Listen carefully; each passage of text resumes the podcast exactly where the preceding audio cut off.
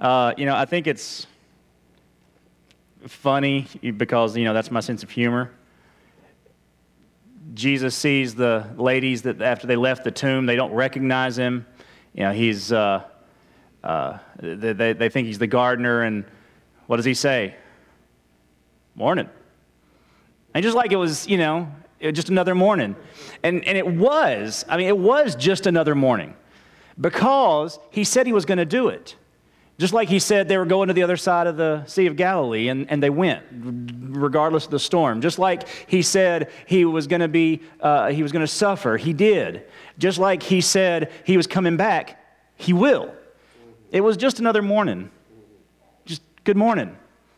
So this morning, uh, you know, to, to take that uh, maybe one step further, Jesus is saying, Good morning to you. Thank you for being here this morning to worship Him. I know this is a great family day uh, for us to, to celebrate with each other, but we must never make family our idol. Jesus is who we worship, not our family. And I thank you for being here this morning to come and worship Him. Take your Bibles and turn to Matthew chapter 6, verses 14 and 15. Now, this will be our, uh, our last, this is our last message on pray like this, looking at the model prayer. Jesus wraps up his, his explanation on how to pray here, wraps up the model prayer right at this point. Uh, we're going to do some other things for a few weeks after, uh, after, we, uh, after today. So we won't be back in the Sermon on the Mount for a few, for a few weeks. We're going to take a little break from that. We're going to look at something else for a few weeks. But uh, this, we are wrapping it up today, and it, it could not have ended on a better day for us to talk about forgiveness. Because that's the last two verses. Verses 14 and 15 of chapter 6 of Matthew is where we're going to be. Jesus talking about forgiveness. But before we look at that, let me just. Uh, you know, give you a duh statement. There have existed over the years quite a few bad people, right? I mean, we immediately probably have some come to mind. I, I found some that you you probably weren't aware of. I mean, you, maybe if uh, you're, you're a big news watcher, you might have known of some of these, others uh, uh, you might not have. This gentleman here, uh, his name is Earl Bradley. He was a pediatrician.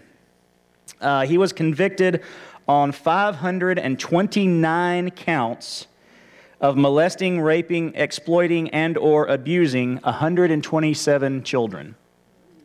That's that gentleman right there. Uh, this is Donald Henry Gaskins.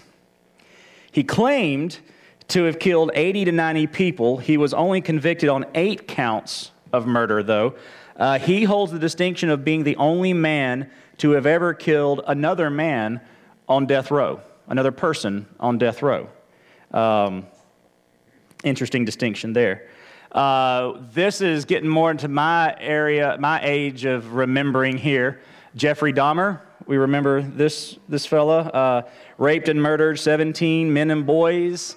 And if you remember some of his more grotesque crimes, he, uh, well, we won't get too much detail there, but uh, he, yeah, rough dude.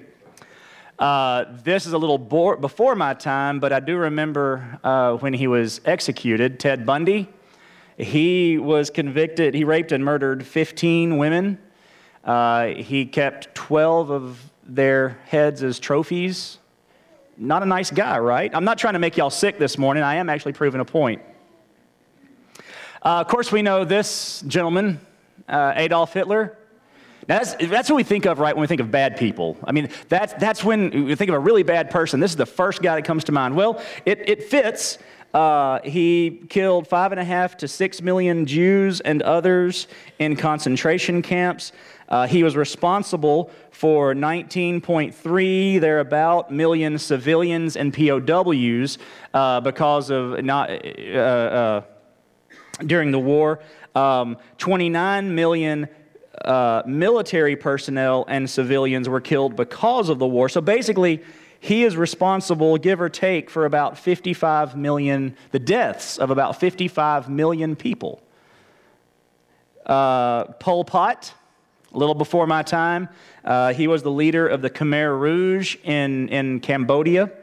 Uh, for a while, it was named, the country was named Kampuchea. I don't know if it still is or not. I can't keep up with Asian politics. Uh, he is responsible for the deaths of one to three million people.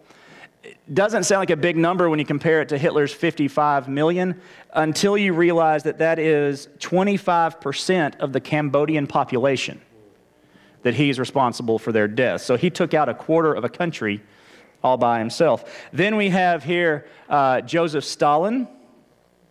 Estimates on him, who the number of deaths he was responsible for, range from uh, three to 60 million, but about the best number that they can come up with and actually maybe put some, some paper, pen and paper to, is about 20 million people that Stalin is responsible for. Some bad dudes. This next guy, uh, that is, oh, shoot.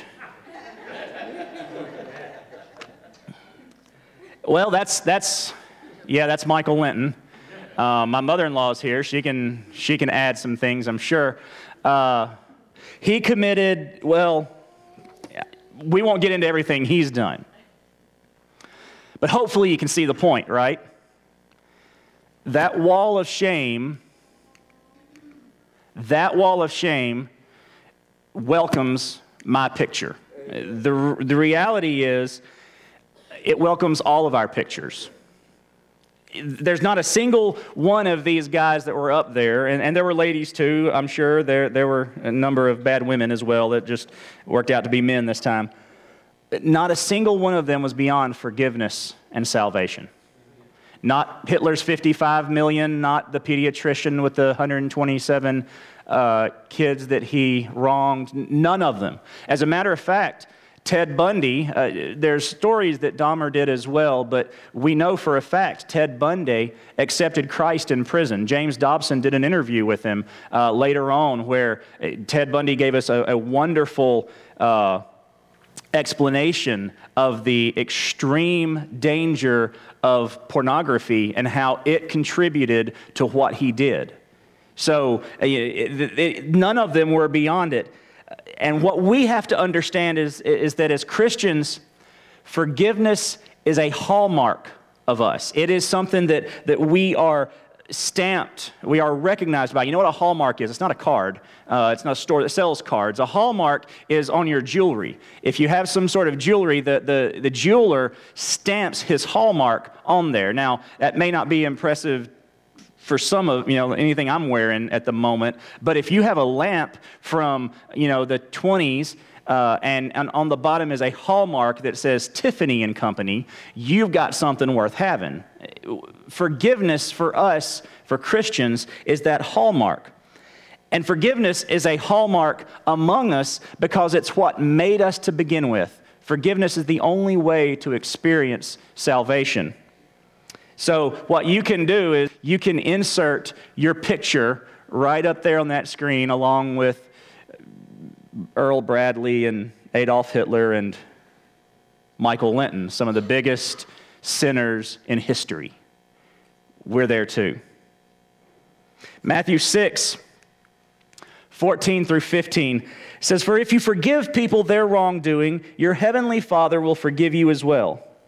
But if you don't forgive people, your Father will not forgive your wrongdoing. This is maybe one of the most interesting verses in the Bible.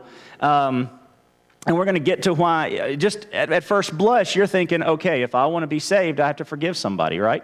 I have to forgive people. Well, keep that in mind, but let me give you the short answer of no and we'll get to it in a minute because we need to understand what Jesus is doing here. First of all, this, this passage, 14 and 15, is a commentary on verse 12 in the, the uh, model prayer where Jesus said, And forgive us our debts as we also have forgiven our debtors. And we talked about this a little bit a few weeks ago when we talked about that verse.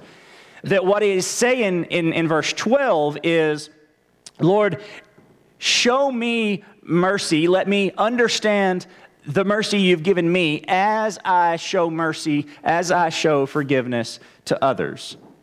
Lord, use your forgiveness of me to encourage my forgiveness of others. Okay, so we see that there, and we then Jesus just takes it and expands a little, little bit so that we completely understand it. He's telling us something that, that many other scriptures have told us throughout the Bible. Uh, many scriptures connect forgiveness with prayer, telling us that unforgiveness forgiveness negatively affects our prayer life. If we want to understand, if we want to be able to, to communicate openly with God, if we want to be able to, uh, to talk to Him and, and have the, this, this un, uh, uh, unclouded line of communication, then we need to not only have our sins taken care of, and I'm not talking about our, our sins washed at the cross, I'm not talking about our, our sinlessness in position to God, I'm talking about our daily sins that we still commit and still affect our, our, our relationship and our communication negatively. We not only need to have those taken care of, we need to have those sins among ourselves taken care of, those debts, those transgressions, particularly those things that you did to me that I need to forgive you for, regardless of your opinion of the situation. Here at the church, when it rains, apparently we get water in the phone lines. And so when, when we call, when somebody calls, uh, you know, it rings fine, and I'll pick it up and I'll hear this as I'm trying to listen. This horrible noise. It's, it's, it's, it's a distraction. It's, it's interference with communication. I don't know if the other people hear it, they've never said anything uh, about it, but I do it. It interferes with my ability to hear the person on the other end. Isn't that exactly what our sinfulness does in our communication with God? Our, our prayers, we, we sometimes feel like they don't get past the ceiling, but in reality, you know, God is everywhere. God's all knowing, all over the place. You know, so he, he doesn't suddenly say, oh, oh, no, okay, now I hear you. But really, it affects my ability to hear Him when I'm sinful. When I don't have forgiveness in my life toward other people. When my life is not what it should be in relationship to God, not what it should be in my attitudes and actions, my prayer life is affected negatively. As a matter of fact, James 5, verse 16 says, The urgent request of a righteous person is very powerful in its effect. We have the same problem when. Uh, we, we have dish like most of y'all do or no we don't have dish we have DirecTV but we, we have a dish right? Because we don't have cable in nixon. Um, we have to get these dishes and if there's a bad storm what happens? Can't watch tv the, the signal is affected. The, the, there's, there's a breakdown in communication. There's, there's something bad getting in the way and what is supposed to happen won't because of what's going on the effective or the, the urgent request, the urgent prayer of a righteous person, someone where there may still be storms. I'm not talking about the storms of, of, of, of bad situations, I'm talking about the storms of my sin. Those storms get in the way, and my prayer is no longer effective. That machinery is no longer effective when that storm passes over my house. In life, if I want to have, and this is what Jesus is telling us, ending the model prayer this way if you want your prayer to be effective, if you want to, when you pray like this, if you want that prayer to have an effect, then there are things you need to get correct in your life. One, verse 12, forgive me of my sins as I forgive those who have sinned against me. So, what's he talking about? Well, he says, forgive people, right? Forgive people of their uh, wrongdoing. This is particularly talking about those who affect you directly. Going back to verse 12 forgive my sins, my trespasses, my debts, as I forgive those who have sinned against me. Now, of all, the, all those people on that screen, the only one on there that has truly sinned against any of you, well, it could only have possibly sinned against you, was me. I was the only one on there that y'all know personally that, that has some connection to your life. So you have to forgive me if I have sinned against you. Sorry, you don't have a choice, you don't have an option. You have to. Because we're told to. Now, if you want to pray for, for those guys, and, and, and, and you should, it, but, but we need to understand it's not my job to, to forgive the whole world. I don't have to forgive Hitler of what he did. Oh, sure, we can, you know, there, there were a lot of people affected, and I know a lot of people in here, including Etta and my mother in law, can trace their. Uh, uh, lineage back to Germans who came over during World War II, right? Wasn't that when uh, Granddad uh, Fox's his family came over and 12 kids? And said bye, put them in orphanages. Uh, in the 38 39 range, somewhere in there. Now I'm, now I'm really testing your, your family history knowledge. Uh, I've, I've heard all that, but I, I, can't remember. And, and, and, and sent them, ma'am? He was five.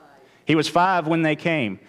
Put them out. So, and then they were adopted by various families, and some of them have reconnected, and some of them haven't. So, so in, in my family, we were, they were, and by extension now me, directly affected by the acts of at least one of the people on that screen. So, so there is possibly some forgiveness there that has to take place. But my point is, we don't have to go around. Uh, forgiving these people that, that have done all these things. It's not our job, but do pray for them. I mean, it's a little late for a lot of those guys, but there are plenty of others that have sinned uh, greatly in our world today that need our prayer much more than they need our condemnation. Their condemnation is assured. They don't need me to condemn them, they need me to pray for them. They need me to do what I can, maybe if it's through the International Mission Board or something like that, to make sure the gospel gets to them somehow, some way. That's what they need from me, and that's what they need from you. We're going to talk about Greek grammar here very quickly. We don't have this, this tense in English called the aorist tense. But what it means in Greek is it is a completed action. It's usually something in the past, but not necessarily, but it is, it is complete. It is over and done with. That's the tense of this verb, forgive people. Uh, it, it, it immediately should make us think okay, if I forgive them, then that means I can't bring it up again later on. Because it's in the past, it's over, it's done with. I have forgiven people. Jesus says, You forgive them and leave it there. Drop it. Forget about it. But Jesus, what if they do it again? Forgive them, leave it there, drop it. But what if they do it one more time? Well, we don't have to wonder because Peter, you remember, went to Jesus and said, Jesus, I'm an incredibly spiritual guy. He didn't say it that way, but that's what he meant, right? Jesus, I, I, have listened to you now for these last three months. I think I got it, or however long you've been with him, maybe a year, maybe a year and a half. But I think I've got this whole thing. I know where you're going. I know what you're talking about. I've got it. Look, so, so Jesus, here, let me ask you a question. How many times should I forgive somebody? Oh, wait, but Jesus, like seven. Seven times, right? Because I'm good. I know what you're going to, uh, seven. And Jesus says, Peter, you're stupid. You, he didn't say that either, but I would have said it. G- Peter, you, you, you think you've got me figured out. You think you, oh, oh, you, you, you think you even understand mercy and grace, that there's like an end to it. I mean, it's big, right? It's, it's like we, we, we, we know the, the earth is big, right? It's, it's a huge ball. And then we think, okay, but the solar system, that's bigger, right? And then we think the galaxy, well, that's huge. And we think big like that. But then when we understand that we've not seen the outer limit of the universe yet, we don't even know how big it is. And maybe it's expanding, maybe it's coming back. We don't know. Science can't exactly tell us, but they have some ideas. But we have no clue of the size.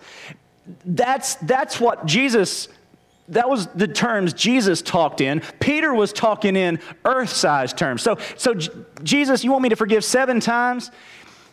I know that sounds like a big number to you, Peter, Jesus says, but no, not, not seven times, but, but seven times 70. There's a great cartoon that shows Jesus saying that to Peter, and, and down at the bottom it says something like, you know, it's not bad enough. I've got to figure this whole religion thing out. Now I've got to do math. Um, that is my dilemma, y'all.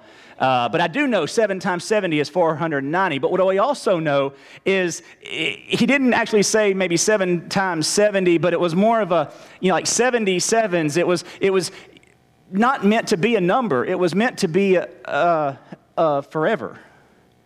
No, Peter, you say seven. I'm telling you, you don't stop.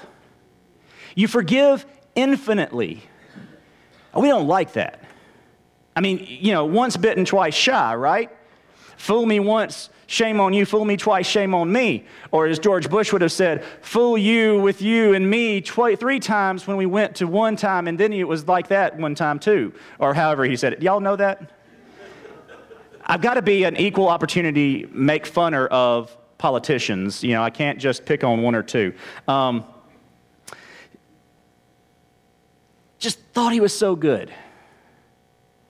Forgive those who have done something against you. Forgive those who have sinned against you as many times as they sin against you. But because, because he says,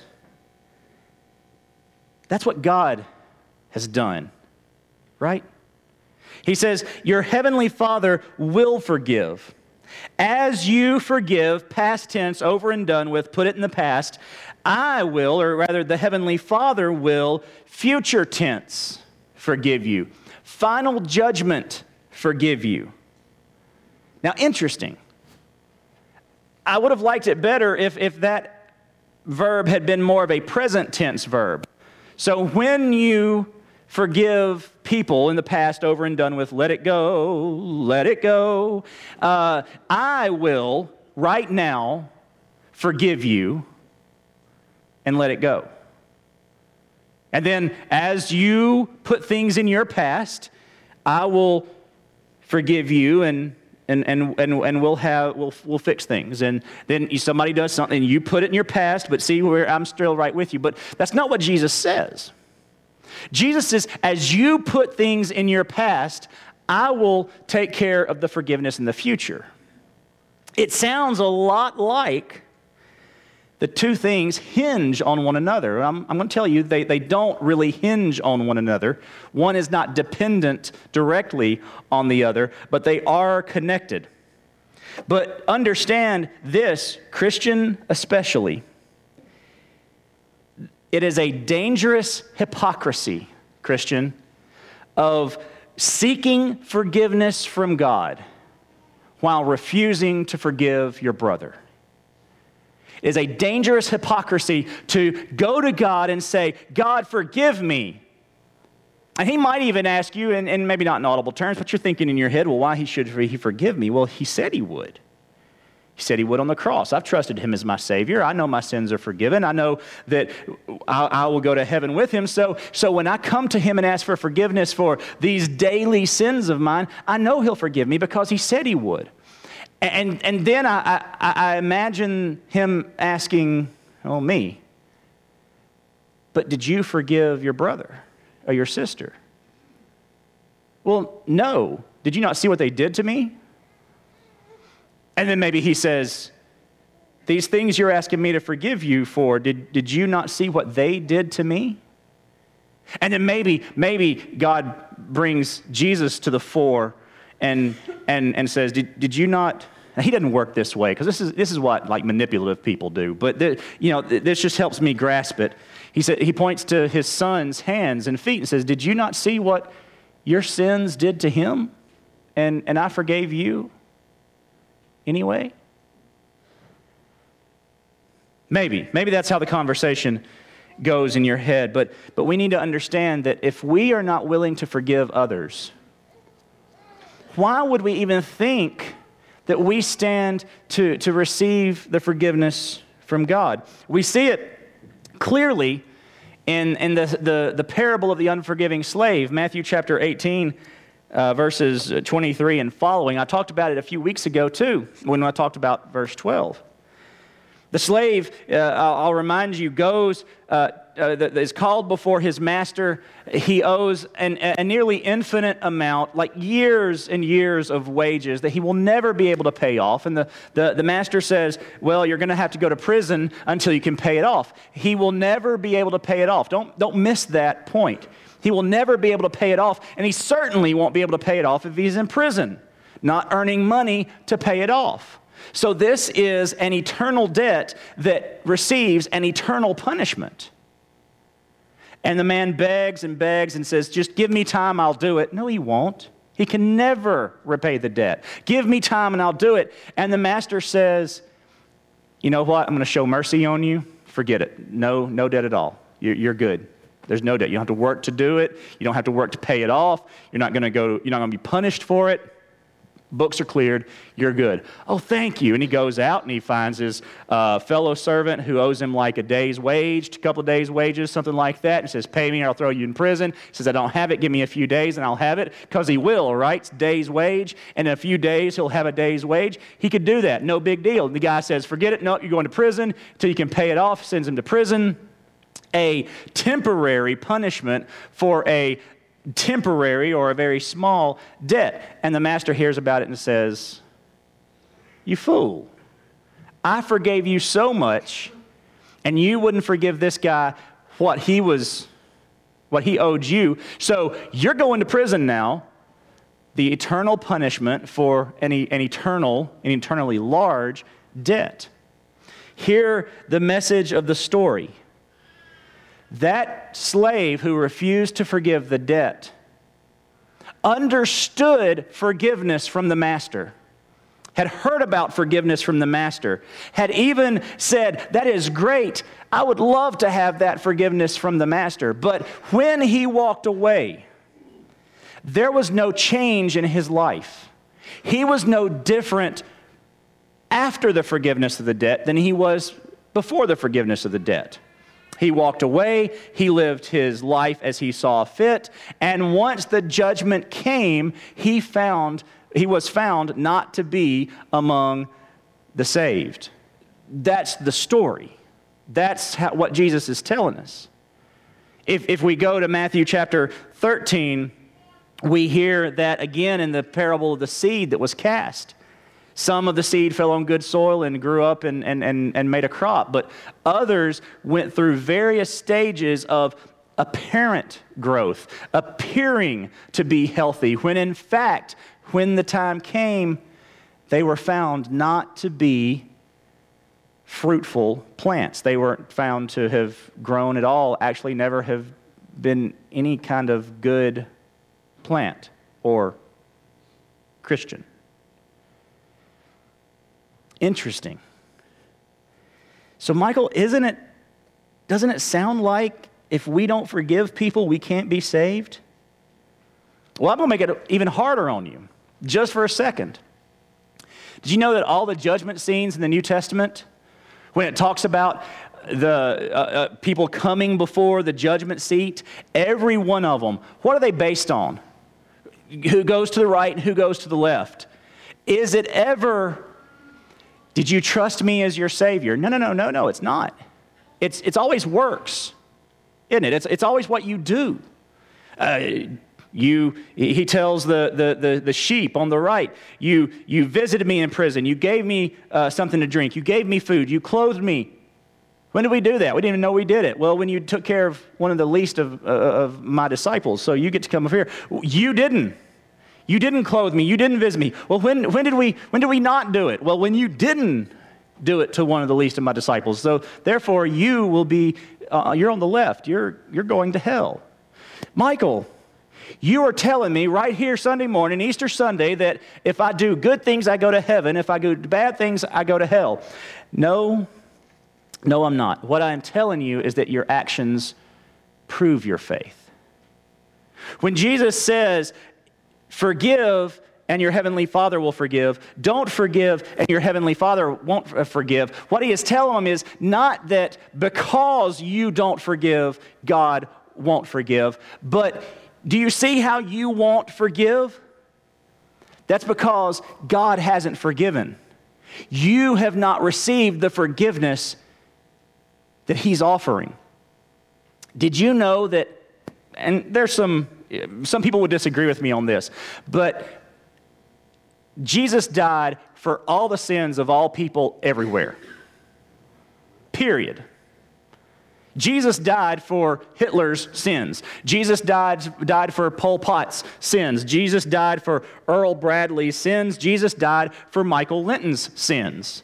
All of those sins are forgiven, but until there is a personal response, there is no forgiveness of those sins.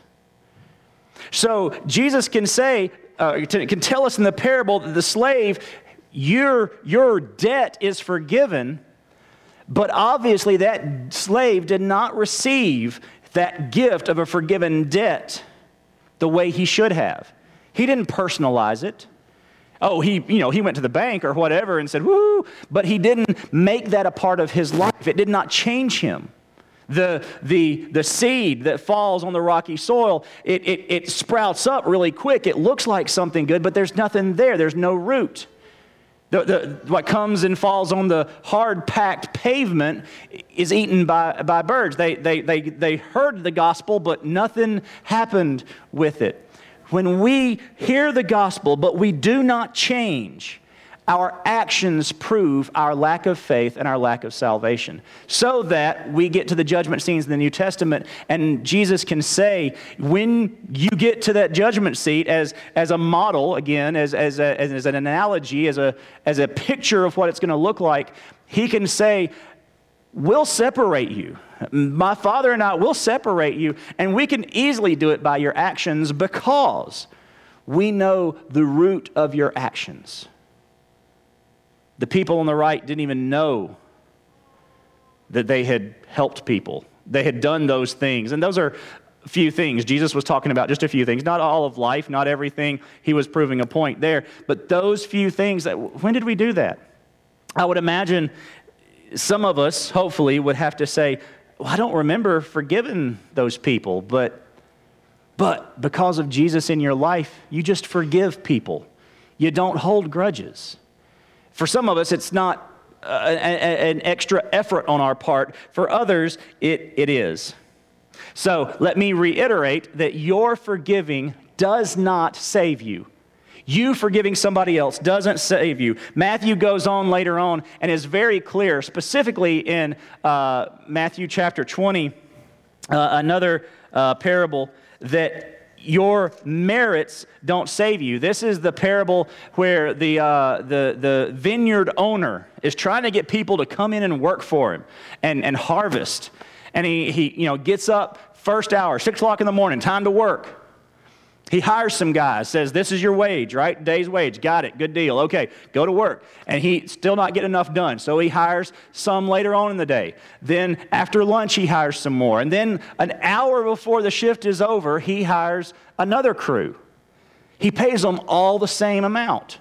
Now, the ones that had been working all day were a little upset about that. And his answer was, did we not agree on what to, what, was that not a fair wage this morning? Why is it not a fair wage now?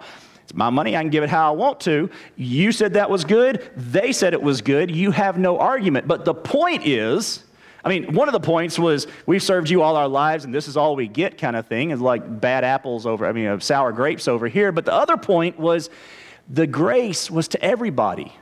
They all received the same amount of grace. It doesn't matter if you've been a Christian since you were four or you're a Christian a few hours before you die become a Christian a few hours before you, you die, the grace is the same. It, it, doesn't come because you were good or better than somebody else. It doesn't come by merit. As I said earlier, actions prove faith. Your willingness to forgive proves your salvation. Your f- willingness to forgive does not earn your salvation. What we have to understand is that born again believers should exemplify the. Uh, there it is. Born again believers should exemplify the attributes of their adoptive father. Janie, Marie, and, and Jace, we, we laugh regularly at them when we don't want to strangle them. But what we laugh about is how much they are becoming like us parents, their brothers. And, and, and we, just, we just laugh because of the whole nature versus nurture things. I mean, some, there are a few things that are, we might could say is nature, but so much of what they're doing and the way they're acting and their, their, some of their characteristics are, are nurture. They, they just, you know, they just act like us a lot of times, act like the boys. Facial expressions, the, their responses, this, it's stuff they picked up. Why? Well, because we're their, we're their parents, right? You begin to, to act like the people you live with, the, the people you spend the most time with. Some people say even pet owners begin to look like their dogs. I'm not going to. I'm not going to point at anybody in here, you know, I don't want to do that. But we as born again believers should, should begin to look like our Father once He has adopted us. Once that is who we spend all of our time with, most of our time with. What we have to understand is that mercy should produce mercy. Mercy, what is mercy? Mercy is not getting what you deserve. Grace is getting what you don't deserve. Or, yeah, getting what you don't deserve, but talking about good things, not bad things. Mercy is not getting what you deserve. The first slave did not deserve to have his debt uh, forgiven. The second slave didn't deserve to have his debt forgiven, but mercy was shown to the first, not to the second. I, right up there with Hitler and Pol Pot and Joseph Stalin, did not deserve mercy. Neither do they. And yet it was provided for everyone. We can all receive it. And if I have received it, then I should be willing to give it. Mercy should lead to mercy. Maybe you struggle to forgive because you've never experienced forgiveness through Jesus. Maybe you can't put your finger on forgiveness and offer it to somebody else because you can't explain how to forgive because you've never been forgiven. Oh, people say they forgive you, but it, it's not the same, y'all. To have somebody forgive you for stepping on their foot is not the same as having someone forgive you for your sins that nailed him to a cross. There's a big difference. Maybe you've never experienced that. Maybe your prayers are weak now because you've never prayed for Jesus to save you.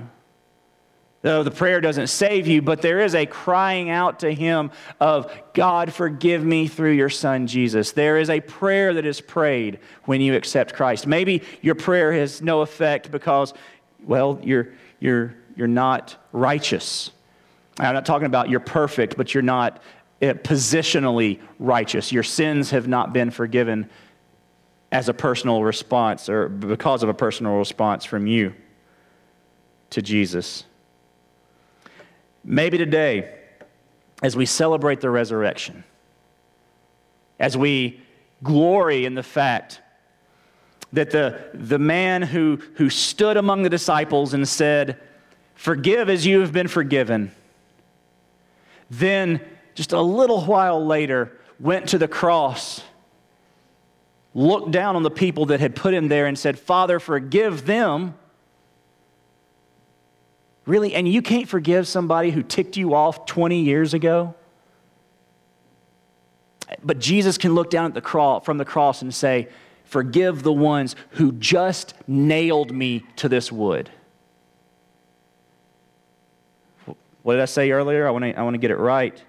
It's a dangerous hypocrisy of seeking forgiveness but refusing to forgive. Maybe today you need to experience Easter. You need to experience Resurrection Sunday. You need to go from death to life today. Because that's what the resurrection was. The resurrection was Jesus showing us we could go from death to life because Jesus went from death to life. We could take everything else he said to the bank because when he said he would die and rise again, he did. So, wow, I mean, if you got that right, I mean, I, okay, predict the weather, you know, tell me if the stock market's going to go up and down and, and get that right, I'm going to I'm gonna have some, some faith in your predictions. I'm going to say, you're pretty good at what you do. But if you tell me, I'm going to set my eyes on Jerusalem, we're heading there, I'm going to be betrayed, they're going to crucify me, but I'm going to rise again, and you do it, then that's going to get my attention. And today, I want to ask Has Jesus gotten your attention? Have you trusted him as your Savior? Have you submitted to the gospel? The gospel, a great acronym for us that we learned just a, couple, uh, just a week ago. God's character, G. The offense of sin, O. The sufficiency of Christ, S. Personal response, P. Eternal urgency, E and life transformation, L. That's the gospel. I'm going to do the same thing I did last week, what we learned. This is you. This is your life right here. Everything you have ever done is recorded in a book or on a phone. Everything, good, bad, doesn't matter. It's all here. I don't like my books so much, at least some of the chapters, right? God is here. God is perfect. God is love. God is just. In every way, He is exactly what should be. And He loves us and He wants to have a relationship with us. But He cannot leave sin unpunished. We've all sinned, the Bible tells us. We have all sinned. Romans 3:23. None righteous, no not one. God wants to do that, but that sin is a problem. That sin is a barrier between me and God. Keeps me from getting to him, will not allow him to come to me. It's offensive. But then God sent Jesus, who was sufficient. He was enough. He died Friday sinless, undeserving of the death. He rose this morning, proving his power over sin, proving that he is exactly who he said he was. And on that cross, he offered a way out. He took my sins on himself, he took your sins on himself. And then three days later, he rose from the grave 50 days later, he ascended into heaven and he's sitting right next to God. Now, the sin problem has been taken care of, right? I told you earlier that everybody's sins are forgiven. The sin issue is not an issue anymore, but it still requires the P, the personal response. Because God will not come and get us and force us, and we cannot get to Him on our own. We have to respond in faith to Jesus Christ and say, I trust what you did. And y'all, you don't have tomorrow. I mean, you're not guaranteed it. There's an eternal urgency. The, the choice you make today of following Christ or not following Christ affects your forever. So, this morning, if you've never trusted Jesus as your Savior and say, I'll do it next week, you are gambling your eternity on the fact that you'll be back next week there is an eternal urgency to make a decision for Christ today. And then, because of that decision that you make, you make a personal response to follow Jesus, then there is life transformation, the L of gospel. There is a life transformation that says, I forgive other people, whether they deserve it or not. I show mercy when I because I have been shown mercy, just like Jesus tells us at the end of the model prayer. So, will you do that today? You've heard the message, you've heard the gospel, but just because you've heard it doesn't mean you benefit from it. You jump out of a plane, you don't pull the ripcord on the parachute, doesn't matter how good a parachute it is.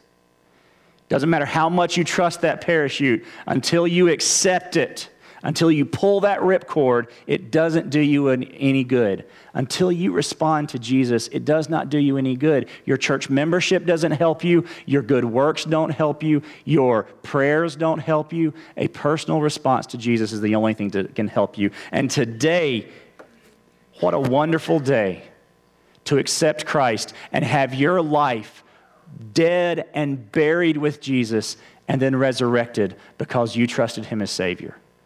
I pray today somebody will make that decision. Let's pray. Father God, I thank you that we are forgiven.